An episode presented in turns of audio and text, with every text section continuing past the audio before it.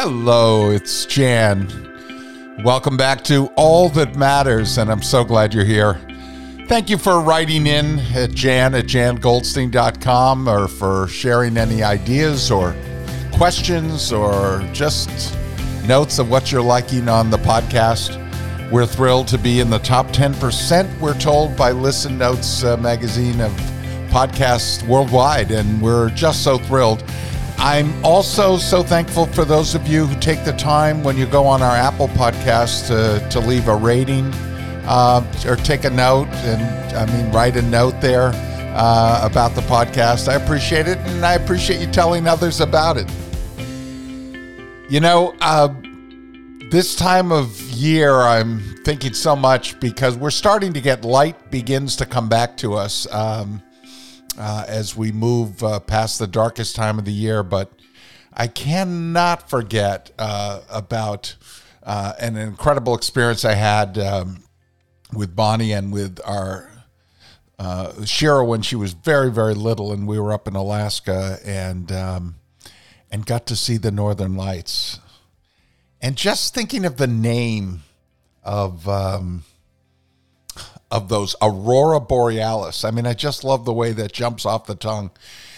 And I'm just thinking of words that that you know bring you know fire the imagination. Um, John Steinbeck wrote in his travels with Charlie in Search of America and the aurora borealis was out and i've seen it only a few times in my life. And it hung and moved with majesty in folds like an infinite traveler upstage in an infinite theater.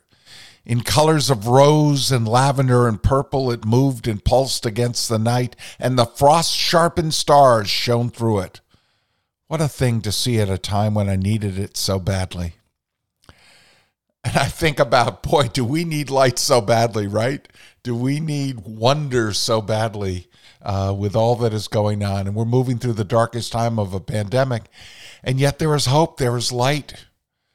Light, particularly, that comes through the work of those who stand on the front lines and help us, who shine the light on the possibility of healing and of hope.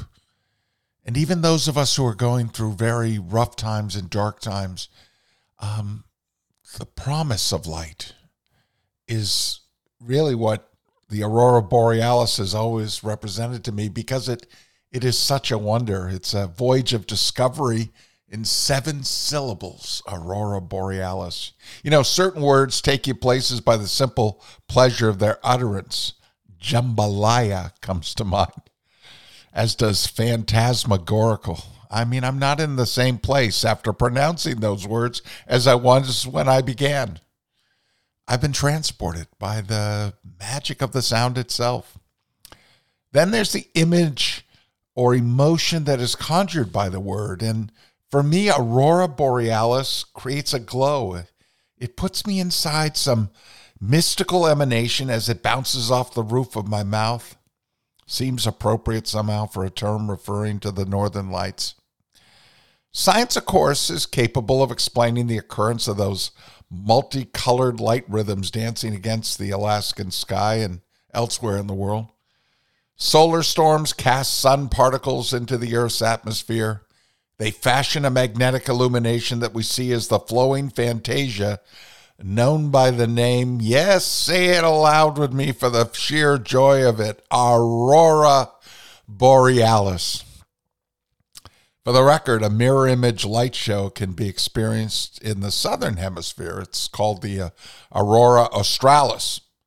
The word Australis fails to fire my imagination to the same extent as good old Borealis.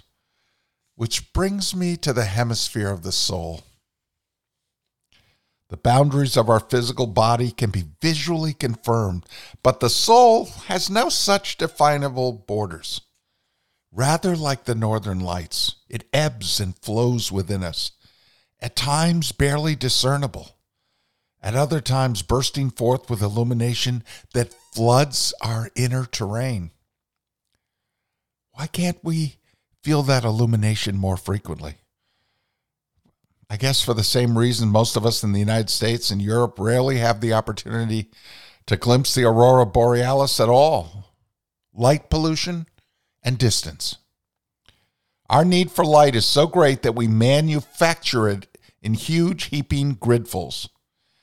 In many of our cities, we're so encircled by electric plant generated light that we literally cannot see the wonder of the stars above us. And even during this pandemic, taking a look at the stars at night has been one of the things that has anchored me. Being able to look out and seeing the light piercing the darkness. It's a wonder and it's poetic. And we need a bit more poetry right now. It really nourishes the soul. So the opportunity for viewing the real thing has been washed away in society's push for bigger and better. And I'm reminded of the 1994 Los Angeles earthquake, which shook the bejeebers out of those of us living there. A silver lining of the tragedy was the strange and almost mystical sight of my Bath Road neighbors gathering in the electricity deprived night, staring in wonder up at the heavens as if discovering starlight for the first time. It strikes me that those who practice impatient living tend to manufacture their own, quote, light. Getting a quick fix of artificial stimulus, never leaving room for the natural luminescence of the human gesture. And there have been human gestures through the darkness of this pandemic and difficult times in the world.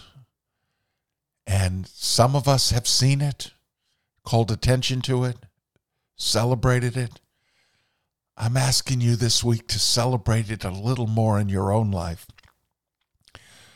Rumi said, Shine like the whole universe is yours. It strikes me that we have an opportunity to do just that. When we see the natural luminescence of the human gesture, this occurs when we're more focused on the gesture than on high speed connections. That we connect with daily speed people connections. And we have to make even a stronger effort to do that right now. One has to make a conscious choice to hear the kind word or the offer of assistance in our busy Pentium chip lives. And these are the spiritual gifts of human beings logging on to the internet of life. Are you one of those? I have to ask myself that question. By removing the light pollutants that pass for luminosity, the chasing of status rather than sunsets, the seeking of constant compensation sometimes rather than nurturing commitment, having a good time rather than making time for doing good. We clear a path to the soul's ability to illuminate. By stepping into the daily wonder of life's precious gifts found in song, or a child's smile, or a good book, we allow the light within ourselves to grow stronger. The size of the aurora depends on how strongly the solar wind hits the Earth's magnetic field. Strong gusts kick up particles that allow a wider viewing. A weak solar wind means that only those closest to the magnetic poles are going to catch it.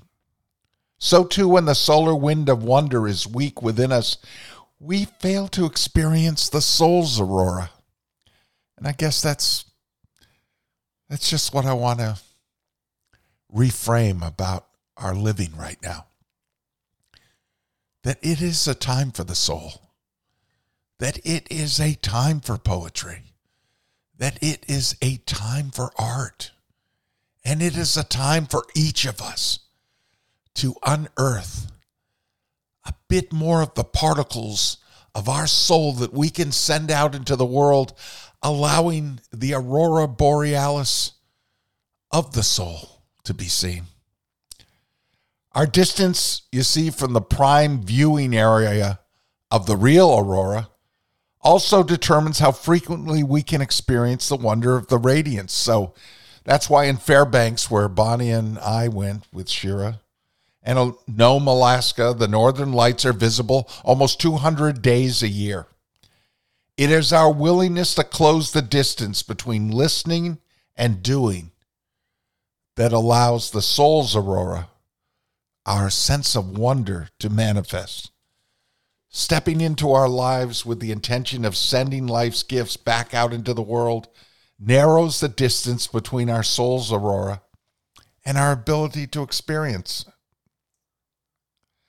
The aurora borealis is a permanent feature of the Earth's upper atmosphere, stepping into the radiance of human interaction, even now and especially now, reaching out, be it through Zoom, be it from a distance, be it through a call, however you may manifest it.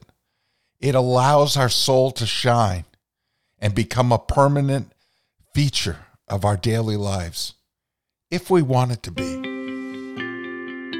If we immerse ourselves in the world, body, and soul, if we respond to the universe as a celebrant of life, oh, our own aurora borealis can shine that much brighter. Emily Dickinson wrote, Dwell in possibility. Here's to the possibilities of light within each of us. Until next week. I'm Jan Goldstein. And this is all that matters.